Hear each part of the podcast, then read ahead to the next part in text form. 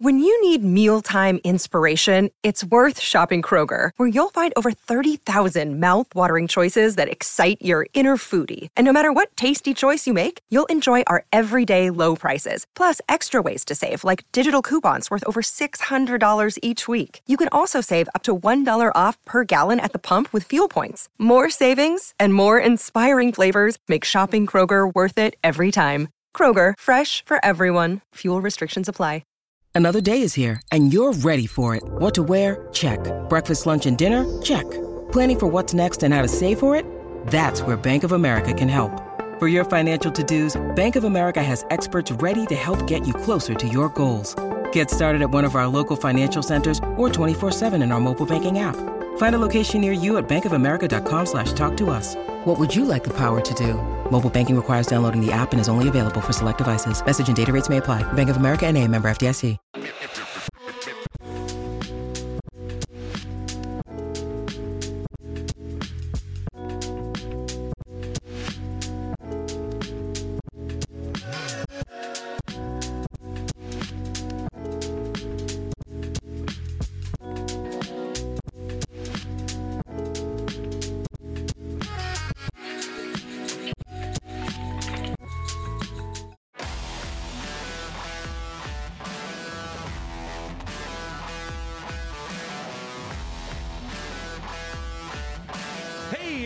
How you doing?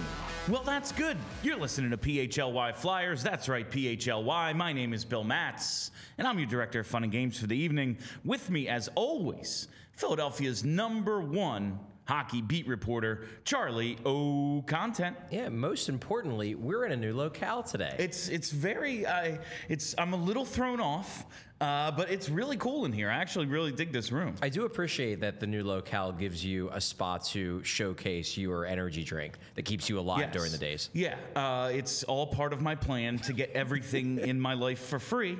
Um, I have a certain brand of energy drink here. I'm a big fan of it, but all you have to do out there, other energy drink companies, is give me your product and I'll drink it every show. Uh, but we have a lot to get Yeah, into. we, we do. This is a new studio, to be clear. We we always had the intention of having two studios at PHLY because sometimes, especially hockey and basketball season primarily, there's going to be overlap. You know, there's going to be games where the Flyers are playing at home, the Sixers are playing on the road, and then we're going to be do, doing pre and post game shows. And quite frankly.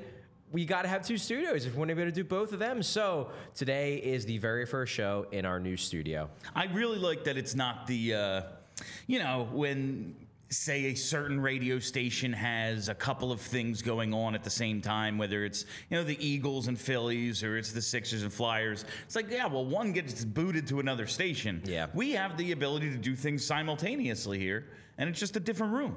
You can still find all the content you need, so I'm real happy about that. I like what's going on in here, uh, and I like what's going on at Flyers training Do camp, really? Charlie. I did. You're, you're feeling good about it. Uh, listening to John Tortorella speak today, and listen, the man is a professional. He knows what he's doing. It's as much his job to sell this team to us and to the fans as it is. Like, I mean, he's the face of the franchise right now. Yeah, but absolutely. If, Him if or you're Gritty. gonna, yeah, it- yeah, it's, it's him and Gritty, and then like a drop, and then like some players, And maybe Michkov, I guess. Yeah, like a dude who's I don't know, ten thousand miles away. I don't know, uh, but like, if you're gonna believe him, though, if you're gonna take him at his word, it is exciting what he's saying. Like, it's one thing that yes, we're rebuilding. Yes, we want young players. It's one thing to say it, but he seems excited about it. You know, it's funny, and we're going to get into the details of this as the show progresses today. But you know, you I think came away from Tortorella's media availability with us today in Voorhees excited about what he was saying about those specific players. I came away actually enthused about something else that maybe is related in a little bit of a way, but to me, it's it's almost just as important. I was enthused about the transparency because for so long, the Flyers have have treated their injuries, they've treated their roster, they've treated their their overall plan as if it's this like closely guarded state This secret, grand secret. Yeah, that no one could possibly understand just how complex their plan is because you're just not Yeah. smart enough. You wouldn't get it. And what I liked about what Tortorella did today is, I mean, I asked him, and this was just me kind of going at, going down a checklist of, okay, you know, I got to figure out, got to got to figure out what he might say about this, got to figure out what he might say about that. I asked him, okay, so Sam Ersson and Felix Sandstrom are still here. Are they are both of them going to play in the final preseason game? How are you guys going to make it work? And he just was like, you know what? I'm not going to bullshit you. Sam Ersson's won this job. His answer, his answer was legitimately like, "I'm just going to stop that question." Yeah, all like- right. like, It's it's let's- it's. Let's let's not go down this road. I know who he. I know who the, the number two is. I'm just gonna tell you rather than us play this game until Monday, where I'm pretending that both these guys are still in the race, even though Carter Hart's gonna play the entire game on Thursday. Like I'm not gonna I'm not gonna bullshit you. Ersson's won the job.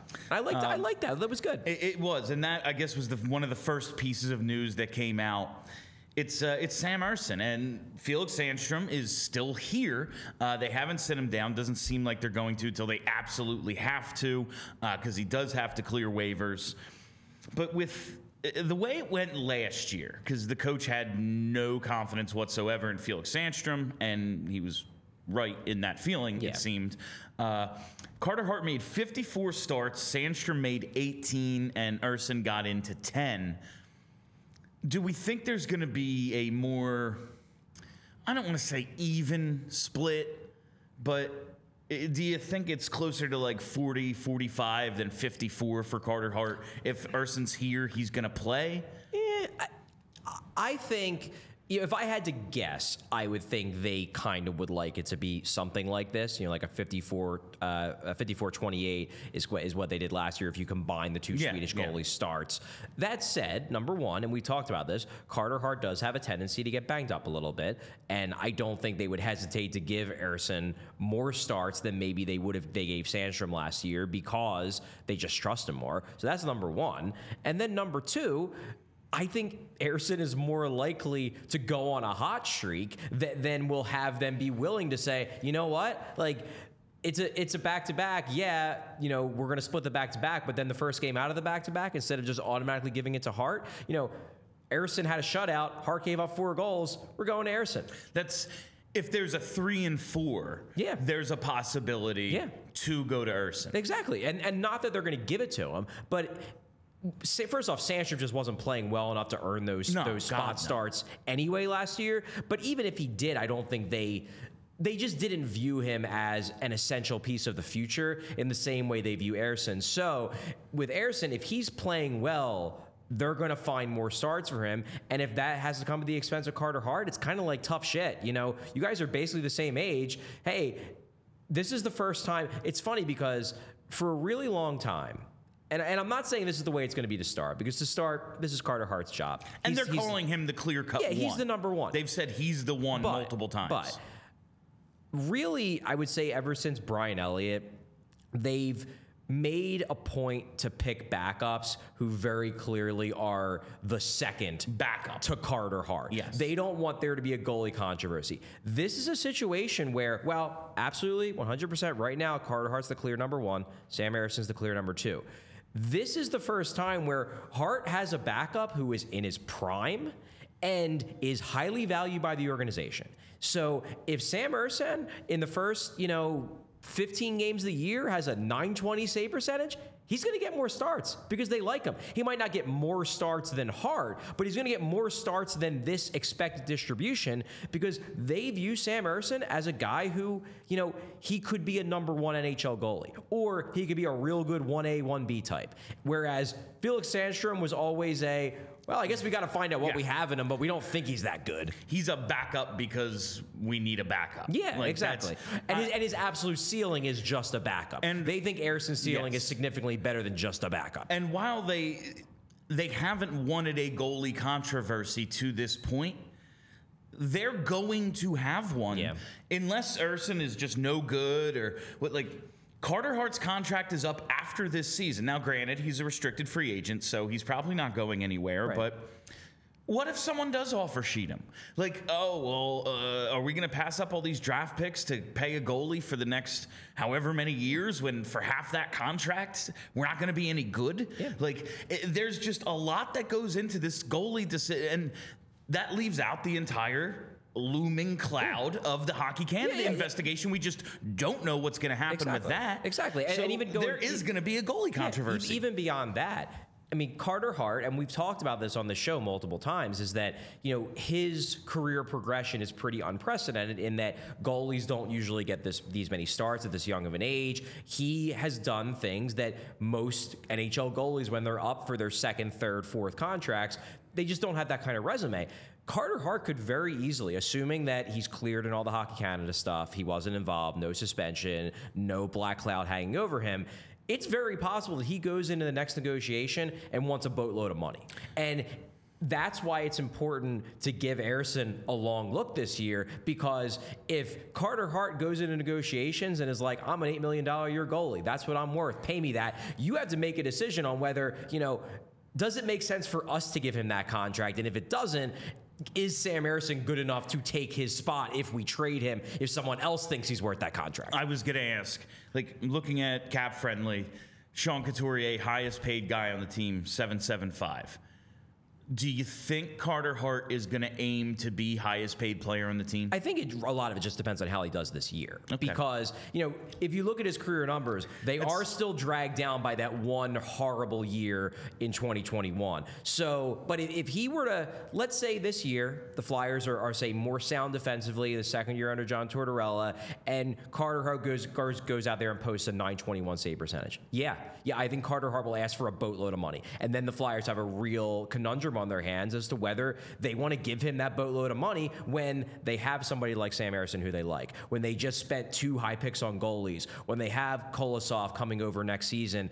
Does it make sense to give him that kind of money versus trading him for a boatload of assets to further the rebuild? These are things why having Sam Ersson, uh, Ersson as the backup all year, this is important it's a it would be very very big for the Flyers if Ersson goes out there this year, plays between 30 and 35 games, and looks darn good in those 30 to 35 games. It opens up a lot of possibilities. It, Carter Hart is just such an interesting case to me because, like, his standard numbers are not great. Like, Yeah. just even season to season, Agreed. Not spectacular, but when you watch him.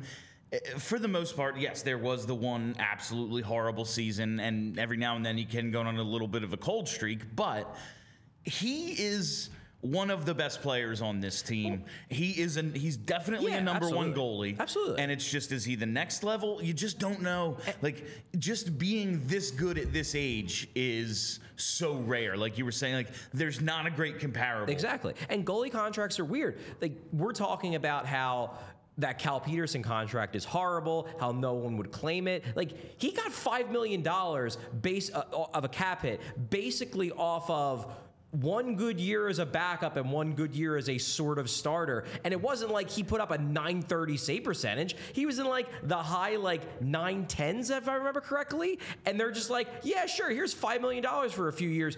Carter Hart is a much better track record than Cal Petersen had when he signed that Yeah, deal. like on the Kings, one of the better checking teams Yeah. in the league, like a defensive oriented team. Uh, they have a Selke Trophy winner. They have Drew Doughty. Like, yeah, you should be pretty good. And now he he's one of the worst goalies in the yeah, league. Like, now we know not he's even bad. in the league. He didn't Yes. even he didn't even make the final two. Yeah. He is gone. Cal Petersen. There's a reason why we did not mention him in this battle between. Uh, Felix Sandstrom and Samuel Ersson. It's because Cal Petersen, as we talked about yesterday, Already gone. He was waived. He was sent down today. He's gone. I would assume that you will not see him in a Flyers uniform this year unless injuries strike. So. 22 Game- starts for Game Cal 20, yeah, right? Uh, also gone are Ginning and Attard sent down today, uh, as well as Samu Tuomaala. Uh, when he was talked about by Torts, he said, "Oh, he's nicked up, but once he's cleared, we're going to send him down." He has since been cleared, and he was sent down. Uh, starting with the defense, that leaves us.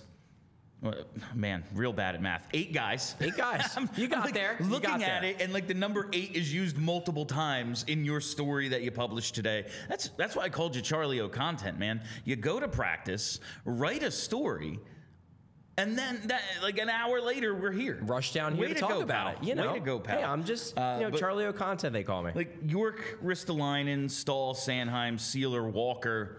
We believe they're all making the team. I guess there's a possibility Walker's let go, but I think seems they're, seems unlikely. They're all making it. Yeah, it can't and be then- ruled out, but seems unlikely. And then there's the idea of will they keep seven or eight because Zamula and Andrae both still here. yes. A lot of comments from Tortorella. Like these are the things that excited me today. Like we, Andrae's going to be a part of this thing at some point. Like might not be game one, but he's going to be here, and I really like him. Is what it sounded like Yeah. he was saying. And Marc Staal might play 40 games this year.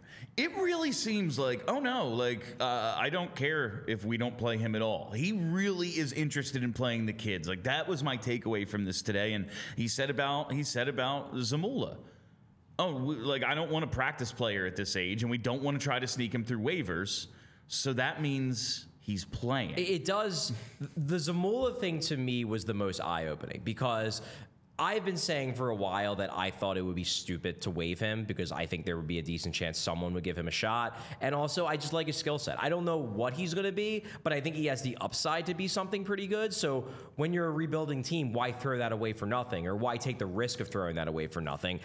So, from my perspective, everything that Torts said makes perfect sense. However, he still had to say it. And the fact that the way he positioned it, and, and you broke it down really well, Bill, is just that number one, we think he's had a good camp. Okay, so that's number one. We're, we're not writing him off. Writing him off. Writing him off. Number two is that if we keep him, he's going to play. And number three, we don't want to try to slip him through waivers. So that it, That's it. It, it essentially is out of saying, yeah, like he's going to make the team and he's going to play a lot of games because we got to figure out what we have in these kids. And and Zamula to me is the the classic example of someone who they, they need to figure out what they have in him. Maybe he sticks. Maybe you play him for 40 games this year and his underlying numbers are trash. He has three assists in 40 games, and then you know, guess what? He's not an NHL player. Cool. And, and that's fine. That's fine. But you Find know, at least you know. Find out. It's what we've wanted for so long. It's not like any of these kids. Like uh, we're we're expecting Zamul. Oh no, actually he's a star.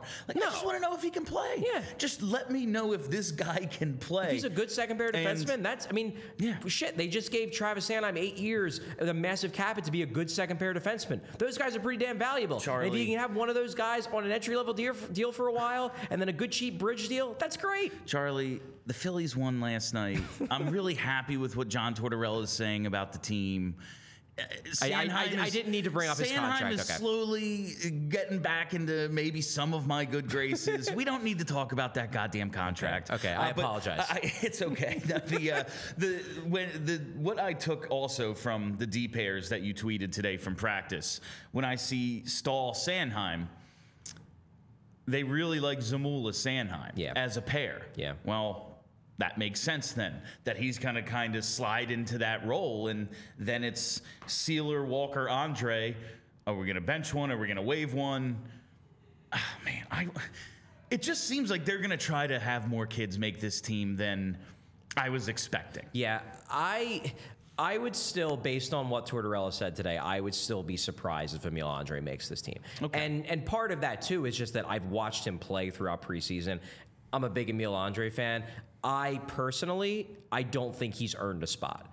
I think he's shown flashes, and that's basically what Tortorella said today. Is that there have been periods, there have been shifts where he looks like exactly the guy we think he is, and then there's been periods and there's been shifts and there's been even full games where he's just looked kind of like a mess. He look he, where he looks like a guy who needs two months in the AHL to figure out all of the intricacies of the North America game, of all the angles, of the fact that it's a bit quicker, and then then bring him up. But I don't think he's quite ready yet. And I think the the, the quote that he uh, that he said, let me let me find it, was to me it was very telling and you you hinted at it earlier it was he's one of those guys that is going to play a role in this somewhere along the way and to me you don't say somewhere along the way if somewhere along the way means Two years from next. Thursday Oh, okay. like no mean, um, but by the same token you're absolutely right like I think he's going to get a you're bunch of. NHL Yeah. games I don't think he's going to get the first NHL game and if he's not getting the first NHL game then why keep him up as an extra And like the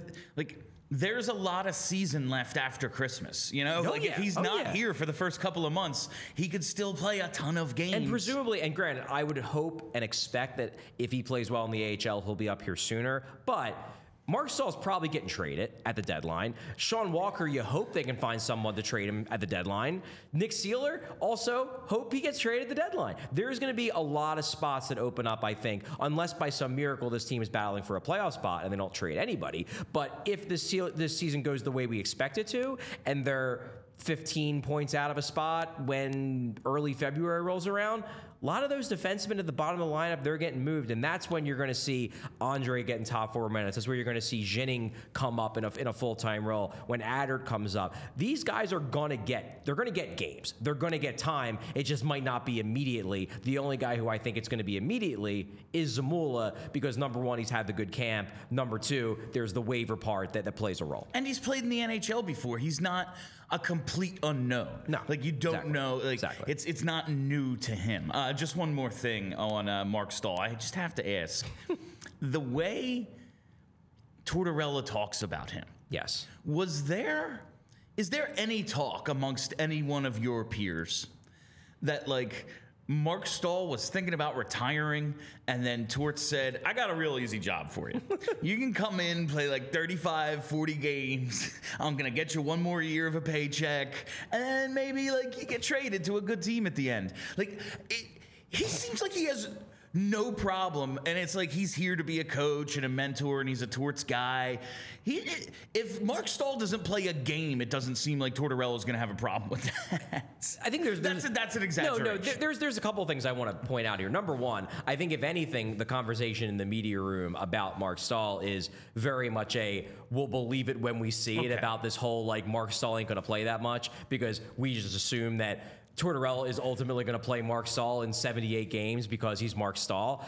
The what other if he goes 81 in a row and benches him in the last he gives one him the Chris like VandeVelde Velde, treatment. Yeah. The other flip side of that is basically like I just I don't know why Marc Staal would even be interested in that pitch. Like he was just in the cup final. He, he's a he's a competitor. He wants to play. Eh. Like I mean, some of us might be like, "Hey, that sounds great. Sounds Let me like- just sit around and do nothing like all year. gig. Like get a couple, get a million dollars for that." But that's generally speaking not the way pro hockey players are built. and does he have a cup I don't think he's, He's ever been won to one. two. I don't think he's don't ever think won he's ever because he lost the one with the Rangers, and then he obviously lost the one last year. So, but you could theoretically make that work. You could say, "Hey, we're only going to play you 20 games the first half of the year. Then we're going to trade you to a good team. You'll be nice and fresh. The thing is, though, if you only play him 20 games, will any of those good teams actually want it? Oh, come on. They're hockey guys. This is still the NHL, man. Fair just point. the name just any of the Staal I- I- brothers. I- will take any of them. I think it's a good bet that that Marc Staal will get traded for by someone.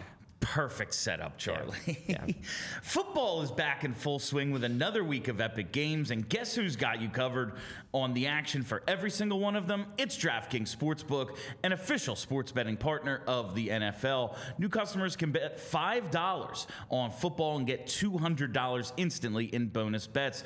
DraftKings also has the full slate of hockey futures available. Been checking them out over the last couple days, you know, from uh, team point totals, division odds, postseason futures, player goal totals, so much more. We're going to get into some of that talk uh, probably next week. I think maybe we'll start actually doing some of these division previews, like in this little weird area We'll see. between the weird area between Monday when the rosters come out. That's fair. And then Thursday when the first game is. Yeah. Like I see a couple of days there where we might actually be able to do it, Charlie. I think so. I, I know it's your thing. I know you want to do it. Uh, but it's a, uh, DraftKings is the best place for all those ice sport wagers, and you already know how great the NFL offerings are. So get in on the NFL Week Five action with DraftKings Sportsbook. Download the app now and use code PHLY to sign up. New customers can bet just five dollars and take home two hundred instantly in bonus bets. Only on DraftKings Sportsbook with code PHLY. The crown is yours. Gambling problem? Call 1 800 Gambler or visit www.1800Gambler.net. In New York, call 8778 HOPE NY or text HOPE NY. In Connecticut, help is available for problem gambling. Call 888 789 7777 or visit ccpg.org. Please play responsibly. On behalf of Boot Hill Casino and Resort, 21 plus age varies by jurisdiction, void in ONT. See sportsbook.draftkings.com slash football terms for eligibility terms and responsible gaming resources. Bonus bets expire seven days after issuance. Eligibility and deposit restrictions apply. That's a good one. I, I have no voice, and it's like, uh, the game was a lot of fun last night. I mean, you got to see a good one. I hope people who didn't get to go last night get to go tonight because they're they're only playing two. I, I am a bit jealous though that you got to see Zack Wheeler and I'm getting to see Aaron Nola. Ah, it's playoff Nola, man. I just, which I'm which, telling you. playoff Nola? World Series playoff Listen, Nola? This is this is what I'm expecting out of guys like Nola and JT. It's the uh, 0910 Briere Hartnell. Like Okay. bad regular season Okay. when it's back in the postseason. I will say Nola, the final two starts of the season was very good. So I'm cautiously optimistic he can carry that into the playoffs, but I, I am ready to be heard. people are gonna like clip this part when they listen tomorrow and send it to us. I'm just saying, I'm ready to be heard. You couple of assholes. oh yeah, Nola was real good. He went four, gave up six. Basically, just you. I'm Yeah. the one expressing skepticism yeah, here. well, you know. anyway, so that's uh, that's the defense. That's the goalie situation going on right now. Uh, we did mention Tuomaala sent down. Yes. Uh, Yes, and, and going into Tuomaala real quick because we're moving, I think, into the forwards. Yes. uh, the forwards that are left. Tuomaala, while he was sent down, John Tortorella was very complimentary of him. very high on He him. basically said, number one, the, I think Tuomaala may have actually gotten sent down a couple days prior to today, but he did apparently get banged up a little bit, so they kept him around. He said to they do- were waiting for him yeah, to be do a little bit of rehab. So he might not have made it this quite this far, but he certainly made it further than I think anybody expected. And John Tortorella essentially said, expect to see him at some point this season. We talked yesterday about Bobby Brink, about like he's a guy who, in a very short period of time, has really changed the narrative like 180 degrees on how people are feeling about his momentum, about his upside. To Tuomaala even more so than Brink because Brink, I think it was just that you know last year he was injured. He kind of people forgot about him a little bit. He was still getting ranked in the top ten in everybody's prospect list. It was just you know maybe he's too small, can't stay healthy, whatever. He's getting a little bit older. Tuomaala was very much getting put into bus territory, and it seems like with this camp, development camp, and then rookie camp, main camp, he's put himself very much back on the radar screen as a potential NHLer in the not so distant future. And granted, he still has to do well in the AHL. It's possible he gets to the AHL and just flops. It's it's happened before, but he's got the attention of the organization and he's got the attention of John Tortorella. I like seeing it go this way for a guy like Tuomaala because we've had so many guys. It's like ascending, ascending, ascending. Yeah, they're not even close to what you think they are. Yeah. This was a guy who started like we talked about the developmental uh, process yesterday and how they're really like trying to avoid the pitfalls of this previous generation of prospects Yes. where they all plateaued. It doesn't seems like doesn't seem like anyone hit their ceiling, with the exception of maybe TK, who's probably just awesome. You know? Yeah, he's Like, what he is. Yeah. Yeah. Um, is Tuomaala like an early candidate to be like, we fixed it? Like, is that some because he's here and he's better than he was somewhere else? Yeah. And that's the opposite of what has gone on for the last 10 years. It's certainly possible, and and if that's the case, I mean, one thing that I think this, this is uh, something that I think about. I say to myself, this would be a good feature to do. Let me file this away for a couple of months down the road if I have a story idea. But one thing that they really did for him over the last year and a half or so was they basically joined him at the hip to Sami Kapanen.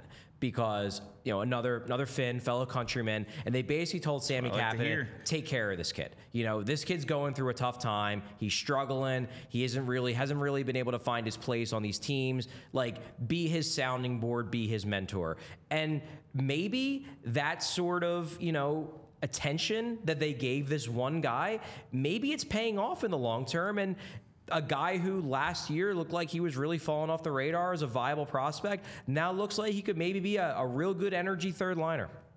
that makes the, I mean, it made sense from the beginning, but it makes the LeClair and Sharp hires like, if they're just there to be, I don't want to say professional best friends because we've used that as like a derogatory, yeah, yeah, like it's a dismissing it. pejorative of players that we just didn't like. Yeah. Uh, but like, if they're there to be those sounding boards and those guys like, okay, yes, you're gonna have these Yeah. like dips, and it's not like it's not an escalator. That's not how development works. And if you just have dudes who've been through it like that and who aren't a hundred years old, like I, I think that could be uh, one of the victories of that we were talking about yesterday. But Brink Foerster. Here we go. Battle of the century. I, I cannot. Um, maybe it's just because we're high on these guys and they're they're finally like admitting they're rebuilding. I can't remember a roster battle, and it could not. Like there's a possibility both make it, sure, uh, but.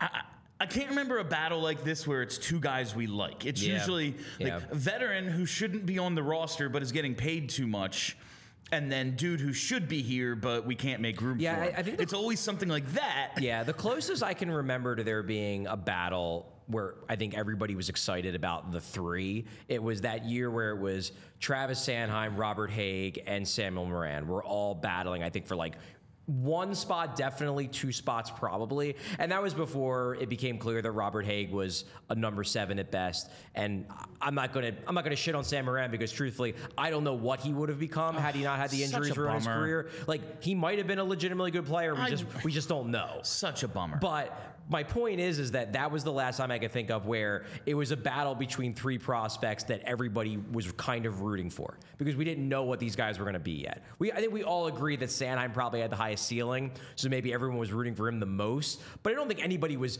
like opposed to the idea of Robert Hägg, Sam Morin becoming darn good third pair defensemen. Like that was cool when it looked like a possibility. And this one is similar where you've got two guys where honestly, both Foerster and, and Brink probably have similar ceilings to what we viewed as Travis Sanheim's ceiling back then. Where, you know, we knew Travis Sanheim probably wasn't going to be a superstar, but we thought he could be a top of the lineup type of guy. And both these guys, if they hit, they're not going to be superstars. They're not on the, the Michkov Gauthier realm in terms of prospects, but they could be second liners, darn good ones. And hey, maybe if all breaks right, maybe they can be on a first line. You never know. So these are two exciting guys. And, you know, one thing that's interesting about the conversation we had with Tortorella today, I, I came into this press conference with him. I wanted to, to really pin him down because he's he's said a couple times it's not necessarily Foerster versus Brink. And then I, because of the way that the the, the interviews have gone, I didn't really have the opportunity to to hit him with a follow up of like. Okay, you might say that, but like, how are you going to make the numbers work? And today I was able to basically say, like, would you guys, if you think that these guys both should be on the team and you think both these guys should be in the top nine, are you guys willing to adjust the fourth line that you seem to like so much to get both these guys in the opening night lineup? And his answer, which, like, you know what? Fair. I, I believe this is an honest answer, was haven't even gotten there yet. I'm just not sure what it ends up being Monday. You can ask me that question when we finalize things Monday. I honestly think, and I know that fans might not fully believe this, I honestly think that Tortorella doesn't know. I think he's happy with both these guys. I think he's like, I want to find a way to get these guys on the roster, and I don't even want to think about the fact that I might not be able to. And that's I can see him legitimately struggling with the like I want Foerster. And I think he does. I've wanted him really since the Foerster. beginning. Yeah. And Bobby Brink has earned it. And I always think it's a bad movie, but I always think to a scene in Invincible uh, when uh, when uh, the coach is like talking to his wife about Marky Mark and uh, Marky Mark. and he like th- his wife is like just you know it's your first year here man like don't do anything ridiculous like bring a guy off the street on the team he's how can I cut a guy who's done everything I asked him to do? Like, if I'm going to be all about accountability and earning it, Yeah. I have to give it to Brink. Yeah. I don't want to have to make the choice between these two though, because I really, really want Foerster. Exactly. And he can say it's not those two head to head all he wants. Uh, you also tweeted the forward lines today, and they were alternating with each other. They sure were. Uh, With Farabee and Couturier, Yep. which is like we're giving you both like. You can't say we we put you out there with Deslauriers so you didn't get a chance. Yeah, yeah. We gave you the one C and the one LW. Yep. Good luck. Yep, exactly. And I, I think I, I think the disconnect between like us as analysts and observers trying to, you know, figure out the roster and somebody like Torts is that Torts is thinking about it in his head less like he will get to this point. But I think right now Torts is less thinking in his head of where does everybody fit and more thinking in his head of who deserves to be here. And that's why in his head, he's not really thinking of like, well, you know, it's only one spot and it's the top nine. He's thinking like, nah, Foerster should be here, Brink should be here, so they should be here, and we'll find a way. Whereas I'm looking at the roster and being like, I know you're saying you'll find a way, but like, how you're really gonna find a way? But he didn't. I asked him the question straight up, and notably, he did not say that no, that fourth line is set in stone. And the fact that he didn't say that, that opens the door. It opens the door to the possibility that maybe one of those three guys, Nick Deslauriers, Ryan Poehling, and Garnet Hathaway, that one of those three guys, maybe, just maybe, won't be in the starting lineup for game one if Bobby Brink has just done so well that it messes with their whole concept of a meritocracy to not have him on the opening night roster. And like as we talked about yesterday, somebody like Scott Laughton, like, look, does Scott Laughton want to be in the top nine? Of course he does. He wants to score points. He's a hockey player. But Scott Laughton, if they ask him, hey, we need you to be on the fourth line for a few games to start the year. Like, he's not the kind of guy that's going to complain, and they know that. So it's not something where, like, it's a major issue to bump him down. The issue is they just really like that fourth line, and I don't think they want to screw it up. And that's to that point about Laughton. He was alternating with Allison on the second line today. A couple of guys whose spots, like spots in the lineup are in flux. It's Yeah. like Allison might be on. Al- uh, Allison he- might be a- he might be a- be a 13th forward. Could be a waiver guy if they wanna go that route, yeah. like not, not really sure. And Laughton could end up on the fourth line. Yeah, so like. Laughton's playing, to be Yeah, clear. oh, Laughton's like they're not they're not yes. scratching no, Laughton. just in terms of his like lineup Yeah, position, and it always is. That's Yeah, part of his role. That's that's who he He's is. the Swiss Army knife. He Yeah. plays every, everywhere and anywhere. Um, I just. Do you think there's any appetite whatsoever to sit Nick Deslauriers? Like, do you think that's a real possibility? Well, I mean, look- Uh, not regularly, but maybe more than we'd expect. I don't think. I guess my thing is like, and granted, I'm not the big fighter guy type person. I don't think you need Nick Deslauriers in the lineup every night. I think, you know, yeah, you have him in the lineup some nights, sure, but I don't think you need him. Like, if you're playing against, like, the Minnesota Wild, the team where they had, like, five fights in the first period last year, yeah, probably put Nick Deslauriers. You want Nick Yeah. In that game. Toronto has Reaves. You're Yeah. gonna want him that day. Like, Yeah. but there's only like four of those dudes Yeah. left, and we have one of them. Exactly. so to me, like Poehling deserves to be in the opening night lineup. He's at a really good camp, and they love his penalty killing ability. So I don't think he is in danger of not being in the starting lineup. Hathaway, I think's had a strong camp too, and I think they're just excited about him. There's a little bit of shiny new toy in there with him, with, with the coaches, where it's like, He's a good man, player. man, this guy's a good player. I want him on my roster because I want to see what he can do with this team. So while I don't think they want to bench Deslauriers, I really don't. I think they see real value in his the, his protection ability of the kids. Like they're going to. I guess I'll put it this way. If they're going to have Brink and Foerster in this opening night lineup, they're going to have to make a decision they don't want to make. Like they're going to have to make a hard decision because that's the only way that you can make it work. You only allowed so many guys. Yeah. this If you're not gonna start 13 forwards. like, uh, so just the last thing, like Brink Foerster. Um, you mentioned how while you're a fan of Emil Andrae, you think he could benefit from some AHL time. I do. Like, I definitely do. uh, Just let's be sure. You know, let's be Which is sure. just, just I'd rather him make the mistakes in the AHL than make them in the NHL. and then end up in the coach's doghouse, Exactly. and then we, he's lost confidence, and Yeah. now he's no longer a prospect. Yeah. Uh, do you think it'll be better for Brink in the long run? Like you talked yesterday, this could just be a heater. It could. Like he he had a bad AHL season last year. I wouldn't say bad. Uh, It ju- it just wasn't He was coming back from the injury and didn't look good. Yeah. Uh, the rookie camp wasn't exactly impressive. He's put up some points. He's looked good a few games does that mean he's ready? Like, if he goes to the AHL for a couple of weeks or a couple of months, it's oh no, he is ready, and we find out and then bring him up. Do you think that'll be better for him in the long run than the potential to he makes the team, looks like shit, we send him down? I think my answer is no. I, I don't. I don't really fully buy in. I think I'm sure it's the case for some guys, but I don't fully buy into this idea that you're going to ruin a guy because you had him up for four games and you found that he was overwhelmed and you sent him down and then you crush his confidence. To, in my mind, if, if a guy is going to have his confidence crushed that quickly, then he probably wasn't going to make it anyway. That, that's my personal opinion. I'm sure there's exceptions.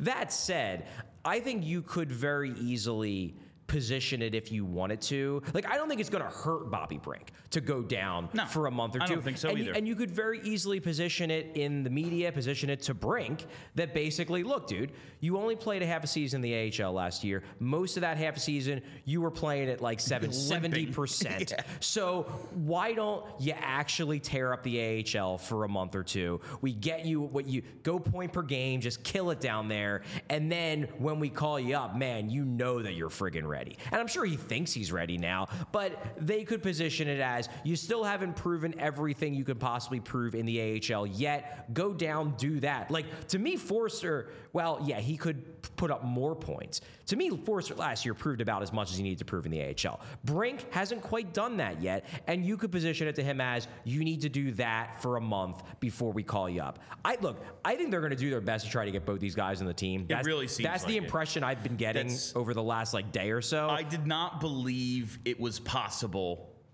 And then I heard Tortorella talk today. Yeah. And I think I think it is. But this could just come down to who looks their best on Thursday. And if you want to look if you want to look your best, you got to go with our friends at FOCO because FOCO has the absolute best officially licensed gear for all sports and fandoms. Listen, man, you know it's football it's season, it's tailgating season. The tailgate at uh, Citizens Bank Park was awesome last night. It's going to get chilly though. Hockey season coming, basketball, it's going to be a little chilly. You need the tailgating gear. FOCO has it. Overalls, hoodies, hats, sunglasses, bags, everything you need for a game and so much more because it's not just team apparel, it's accessories, toys, collectibles and novelty items as well. Uh, anything you need to maybe, you know, build a podcast studio or something like that. So uh, FOCO always has our I just totally screwed that up. FOCO always has our back for Philly sports and they have yours too. Get the best gear around by using the link in our description for all non-presale items. Use the promo code PHLY. That's promo code PHLY for 10% off. Go with FOCO, even if I read that bad. Uh, Don't blame FOCO for Bill's bad ad read. Blame the people who run PHLY for being like Bill can read. Um, so there's one simple solution to me to this entire issue, but it's not something they can do right away. But I think it's something they can do sooner than later. Trade Cam Atkinson. That solves the problem. Cam Atkinson is 34 years old. He looks good. He's not going to be a part of this team's future. He plays the position that we need to open up.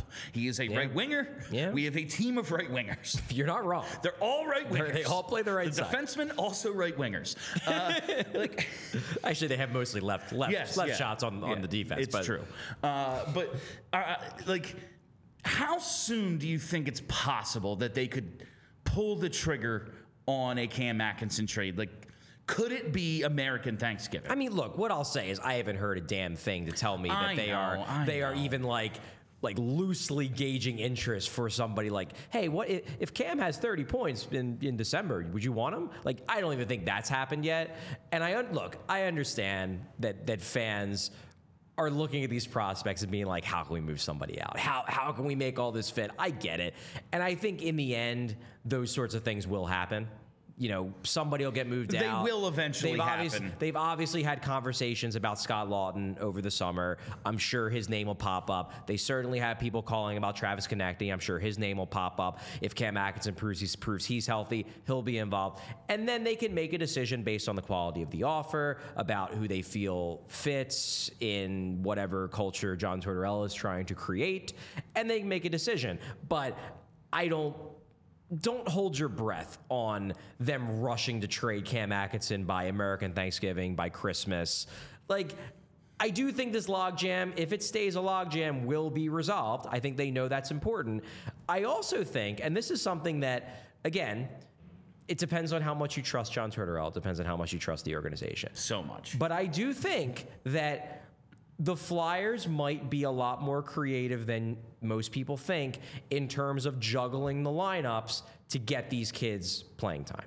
And I'm not, look, I'm not saying that they're going to bench Cam Atkinson.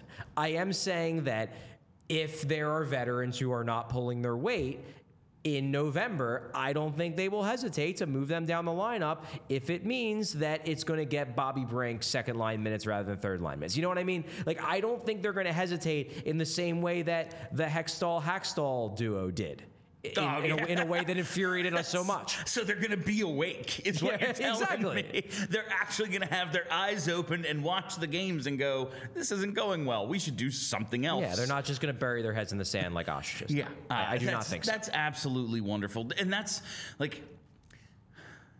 I don't want us to always just be positive, positive, positive. Oh, we'll, find, we'll have like, many opportunities to be negative I, once I, I listen starts. back to these shows and I think we're being objective, but like I'm definitely excited about the direction that they're taking right now, and a lot of it. I Like I was talking to the boss man Vince earlier. I'm just happy they have a direction. Yeah. I just like it doesn't seem like it's run by a bunch of people who don't know what's going on. They actually have a vision for what this is going to be. Well, and, and also, because I, I think the, the two issues with their past direction number one, the direction didn't make any sense. Yeah. But number two, and this might play in, this might be connected with the fact that the direction didn't actually make any sense when it was articulated, but they really didn't even try to articulate it. No. I think now it's, it's, the two sides of the coin, both on the good side, where now they have a direction that makes sense and they have an increased willingness to try to articulate it. Are you telling me they didn't articulate it properly? I mean, he said it's a retool, Charlie. It's a retool, Charlie. You didn't get any new tools, but it was a retool. Well, they- they got- they got Tony DeAngelo. Tony DeAngelo, yeah. Congratulations. That- that's- Who okay, they okay. bought out I- nine months later. I do want to go on a little bit of a rant about Please this do. Please do. John Tortorella now he said this again today. He said this obviously last week. We talked about this. The idea of you might say this is the first year of the rebuild. To me, last year was a rebuild. And while I agree with him in the sense that that is definitely the way he was approaching it, like you can't say that last year was a rebuild when in the lead up to the season you traded three draft picks for Tony DeAngelo and then you signed Travis Sanheim, who was going on 27 to an eight-year contract. and you, don't- re-upped Risto. you don't do those things if it's a rebuild. You do those things if you haven't admitted to yourself that it's a rebuild, which is exactly what was really going on by the people at the top. Truly unbelievable the way last year was handled. It's it's The- wild. It's uh, maybe that's what's leading to my positivity is that like just baseline competence. I don't think they're ridiculous. Yeah. That's Yeah. which is a real step in the right direction for them after everything we've been through for the last several years, the last two regimes basically. Uh, Have a vision, be consistent, and at least now we're judging them. Like, look, we're going to disagree with some of the moves they make, but at least now we're judging them based on the, the proper framework. that's like there's we're all on the same page in which like okay this is how they should be evaluated because everything is in service of Yes, okay when. Michkov gets here we need to be good Yeah. like so the, okay we have a we have a, a timeline and how good and how long it takes that's up to the players they've told us that a bunch like how long is this going to take the players will let us know Sure, that that's just that's how it goes. Yeah. The players are the ones who have to go out there and then do it. But now we can just go, okay, so this is this is the plan. This is how we're going to have to evaluate them. If they lose 3-1 on opening night, I'm not going to just throw a tantrum Well, you because they be, uh, I mean, yeah. but it's just like, uh, yeah, yeah, they lost. They're rebuilding. Like that's what happens. It's like, yeah, you know, that uh, veteran didn't look good. Well, doesn't matter. Yeah. Like, doesn't, Yeah. He ain't gonna be here. Yeah, he, I, it's like Magic Johnson. I ain't gonna be there. Like, Oh my God. uh, so- Wade Allison. What's going on? well, Is he just like here because he's got to be? He's still here, which is a good sign. I mean, his buddy Tanner Laczynski is gone. So Allison's still here. cleared waivers. Yeah, Laczynski, Laczynski Laczynski cleared, cleared, yes. waivers today, so he will go down. I, I'm not shocked that no one wanted him. Cal Petersen also Cal cleared. Petersen, Shockingly, I am I am like negative shocked that that he uh, that he cleared. But waivers didn't accept him. They're like, "Now you're fine." we don't need you. Wade Allison is still here. Wade Allison does not have to like leave the team. And the, the only way looking at because right now they have 25 guys on the roster. Okay. Really they have 24 because Felix Sandstrom, while he is still here, he is still going to be practicing with the team at least through Monday. They have straight up told us he ain't getting the backup job. They're not keeping three goalies. So Sandstrom is functionally gone. They have 24 guys left in camp that are healthy, that are battling for spots. There's 23 spots left. So, Wade Allison does not actually have to be waived to make this work. All they really have to do is is send Emil Andrae down. You got a 23 man roster. Boom, you're good. So Wade Allison, the only way that you have to waive him is if you want to keep both Andrae and Egor Zamula. I'm And Foerster and Brink. And Foerster and Brink. That's the only way. And my guess is they're going to send Andrae down. So you keep Allison as the extra. He's, he's clearly not going to be in the lineup mix to start this, this, this season. I don't think that's going to happen. But injuries happen. At some point, he's going to get a look, and then he's going to have, hopefully, have the opportunity to change the narrative. Uh, you know, uh, we got this is actually a good, I guess, time to jump into one of the uh, mailbag questions from Monday. It is now Wednesday uh, because it kind of it kind of relates to this. We got a question from uh, there's a great Twitter handle. It's Notorious Pig. That is a good one. It's, it's a good one. Um, he asks, of the players who don't seem to have a spot on this team, which one is the next Patrick oh, Sharp? God. See, I, I, And now, listen, Ugh, that's, God. it's not. I'm, I'm, not s- I'm, trying I'm to. sorry, Notorious Pig, but we really need to get over Patrick No, Sharp. He's he's now an employee of the organization. We need to get over Patrick baby. Sharp. former Flyer. Get great. over it. No, it's it's not just the framing. Okay, forget Patrick, but is Patrick Sharp. is Wade Allison a candidate? To be that Yes, guy, yes. Like, are we in two years gonna go if he was waived and claimed like shit? We really let one get away. I do believe that if there is a guy who pops up somewhere else because he didn't fit here and turns out to be a pretty good player, it's Allison. I think he's I think he has the the upside to be a good player. Thing is is like he's not young. And that's No, the thing. he's that- much older than people yeah, think. Like he was born in 1997. He turns 26 in like 10 days.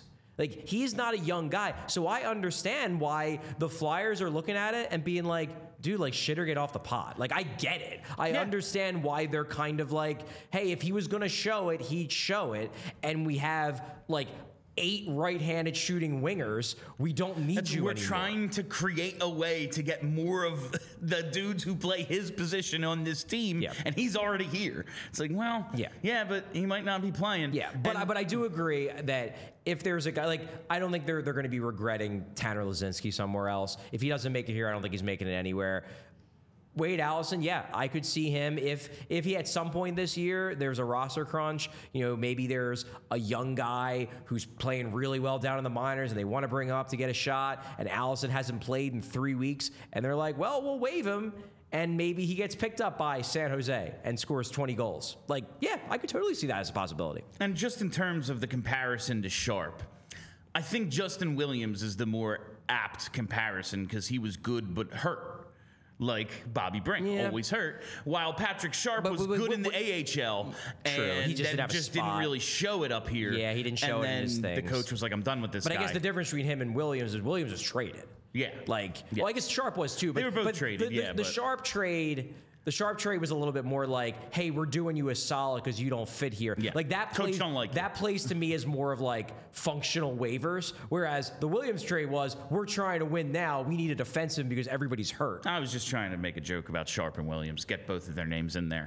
Uh, I am just, I'm excited about uh, about what's coming up this Thursday because you know what, or next Thursday, Next Charlie. Thursday. You know because you know it- why It's the opener in Columbus. I'll Next be there. Thursday, it's game time, It's game baby. time, sure is. And buying tickets to your favorite event shouldn't be stressful. Game time is the fast and easy way to buy tickets for all the sports, music, comedy, and theater near you. With killer deals on last minute tickets and their best price guarantee, you can stop stressing over the tickets and start getting hyped for the fun you'll have. Game time is the place for last minute ticket deals. Forget planning months in advance. Game time is deals on tickets right up to the day of the event. Get exclusive flash deals on tickets for football, basketball, baseball, concerts, comedy, theater, and more. The game time guarantee means you'll always get the best price. If you find tickets, if you find tickets in the same section and row for less, Game Time will credit you 110% of the difference. So snag the tickets without the stress of Game Time. Download the Game Time app, create an account, and use code PHLY for $20 off your first purchase. Terms apply. Again, create an account and redeem code PHLY for $20 off. Download Game Time today. Last minute tickets, lowest price, guaranteed. You know, if you're looking, maybe maybe head down to Columbus. I know uh, Steph Driver. It's one of her She- favorite she cities in the Columbus, country. She's a big yeah. fan of She- Columbus. she's a Columbus defender. Yeah. You know who isn't a Columbus defender? Jeff Carter. Jeff Carter. I heard a question. Oh man. Oh, it was who had a better who had a better Columbus career. Uh, Babcock or Jeff Carter, and it's like this might be the one answer where it's Jeff Carter. Yeah, actually. this might be the one. It's the funniest thing of all time is him sulking his entire way through there. The possibility of getting traded to L.A. to be reunited with Mike Richards comes up. He scores a hat trick and is then traded. I just- it's the funniest shit I've ever There, seen. there, there are so many funny parts of that Jeff Carter saga. good. I mean, you have num- number one, you have the Columbus Brain Trust having to fly to Philly and drive to Seattle to drag him, out, Pull of his, him out of a drag bar. him out of his shore house, him having like a week long bender to get him to come to Columbus. Then you have the fact that he just sulked the entire time. Then you have possibly my favorite, the fact that Columbus found a way to lose both trades involving Jeff Carter. Truly- because they trade they- they trade incredible. the pick that becomes Couturier, Voracek, and then honestly, the pick that becomes Nick Cousins, where he might not have worked out in Philly, but he had a pretty Decent decent, player, NHL yeah. career. So they trade those to get Carter, and then they trade Carter to get Jack Johnson. Jack Johnson, like Wow. legitimately one of the worst. Like the Andrew MacDonald 1.0. Yeah, like the original, MacDonald. Andrew MacDonald. Yeah, Yeah, so the guy who, like, yeah, if you know, if if coaches would have ever accepted that, like, he's just a solid six. No one would have hated him. But Yeah. instead, because he could skate real fast and he was big, they were like, oh, yeah, he's a top pair guy, obviously. he can't do anything else. Doesn't matter. Doesn't matter. He looks Um, good. I want to get to one of these other questions because it concerns the defense and it's funny to me. 'Kay. Uh, from MP, he asks, "Did Torts fix Risto? Is it too soon to be optimistic about that?" And I don't, I, don't think, I don't think it's too soon to be optimistic. We I think did it's like too, what we saw I think it's year. too soon to be certain that he's fixed, but I don't think it's too certain to be optimistic because pretty much the entire, I would say, starting in like mid to late November through the end of the year, Risto kind of re- serviceable. he reinvented himself as an actually good defensive defenseman. And then in the actual second half, he even started scoring a little bit again because there was a long stretch like I think in from like mid mid-November through the end of December, the defensive play clearly got better. But he just couldn't buy a point. And I'm not saying that if you're a stay-at-home defenseman that you got to score a ton, but like I think he had something like four points in his first like 30 something games and it's like yeah that that's not going to play like you need to you need to produce a little even from the back end and then in the second half of the year he did You're gonna collect a couple of assists Right. just by accident. Yeah. You play the puck into the neutral zone, one guy tips it to another, and he goes in and scores. Yeah. Now, granted, this team doesn't score a ton, There's so that. you know it's. But like, you're gonna get a few, and, and uh, that's been the biggest surprise about Risto to me since he became a flyer is the scoring numbers. Now, granted, he got a ton of power play time in Buffalo, and they really tried to make him eh, like eh, they gave him you know top pair minutes. He's not getting that here, but. If the scoring comes around a little bit and he can actually, because that was the craziest part. It's like, well, we're going to make him a stay-at-home defenseman. Well, he's not. And then it actually kind of kind of came around last well, year. he's always had the the physical tools to be a really good defensive defenseman, and I think that's what sort of tricked a lot of coaches into believing that well he looks He like hits that and he's big, yeah, yeah. like he looks like a defensive defenseman so he must be. And then you looked at the underlying numbers and the results and you're like this dude gets gashed for scoring chances every time he's on the ice. He's not a defensive defenseman. If anything he's an offensive defenseman because at least he can put up some points while he's getting gashed for tons of scoring chances. Well what the Flyers did and it didn't really work in year one. It worked in year two because honestly Torts and Brad Shaw are pretty darn good coaches they got him to buy in, probably by some tough love, with emphasis on the tough, on you have to play better defense. Like the one thing that infuriated me the most about watching Risto for years, and this dates back to Buffalo, was that he was so single mindedly focused on hitting everything in sight that he would pull himself so far out of position. And then, like, you'd have these commentators being like, great hit by Ristolainen. Wow, what a pulverizing hit. And then four seconds later, and they score. And it's like, there, there's there's a real cor- there's a causation here. Like this isn't even correlation. This is Risto was in position, decided he wanted to kill a forward high in the zone, and then left the guy down low wide open for a goal. He did very little of that last year. I think they finally got through to him. Now, Will they continue to get through to him? Will he fall back into bad habits? We'll see. We have a much longer sample size of Risto being bad than Risto being good, but he did make legitimate stylistic changes to his game, which leads me to believe that as long as he can keep his head right in terms of doing what they want him to do, that he should be able to keep doing it because he has the ability to do it. He just has to show he can do it again. Has uh, was there anything else uh, that came out of practice or torts today that you think like is a bigger deal, like something that you just kind of caught your eye? That oh, I wasn't expecting that. Was there anything that happened today that you were a little surprised Do you by? mean on the ice or in terms of what Uh, Torts said? What he said on the ice, anything? Um, I mean, I certainly wasn't expecting to see or to hear that they were handing Ersson the job immediately. Like I was not expecting The way that. he answered it was, It was hilarious. wild. Yes. And again, this speaks to what I was saying earlier about this idea of transparency.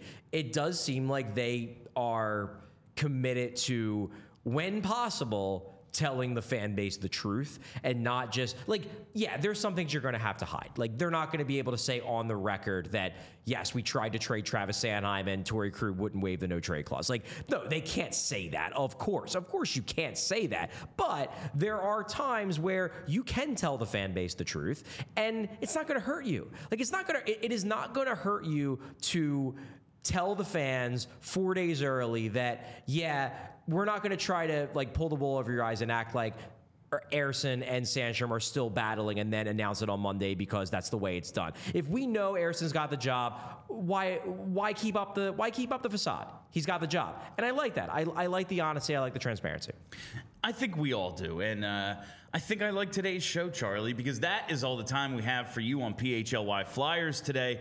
Thank you all for listening. Thank you for hanging out. Tomorrow we will be on again at 2.30 and we will be previewing the final showdown of Brink and Foerster. The, Oh, man. The, the dress rehearsal, the final preseason game of this slate. Hopefully, we'll be celebrating a uh, Philly series win. Oh, we will be. Yeah, they need to wrap this thing up, man. I gotta, I, I gotta get my life right for a couple of days. Uh, so thank you all for listening. Thank you for hanging out. My name is Bill Matz for Charlie O'Connor. Have a great day, Philly. We all silly.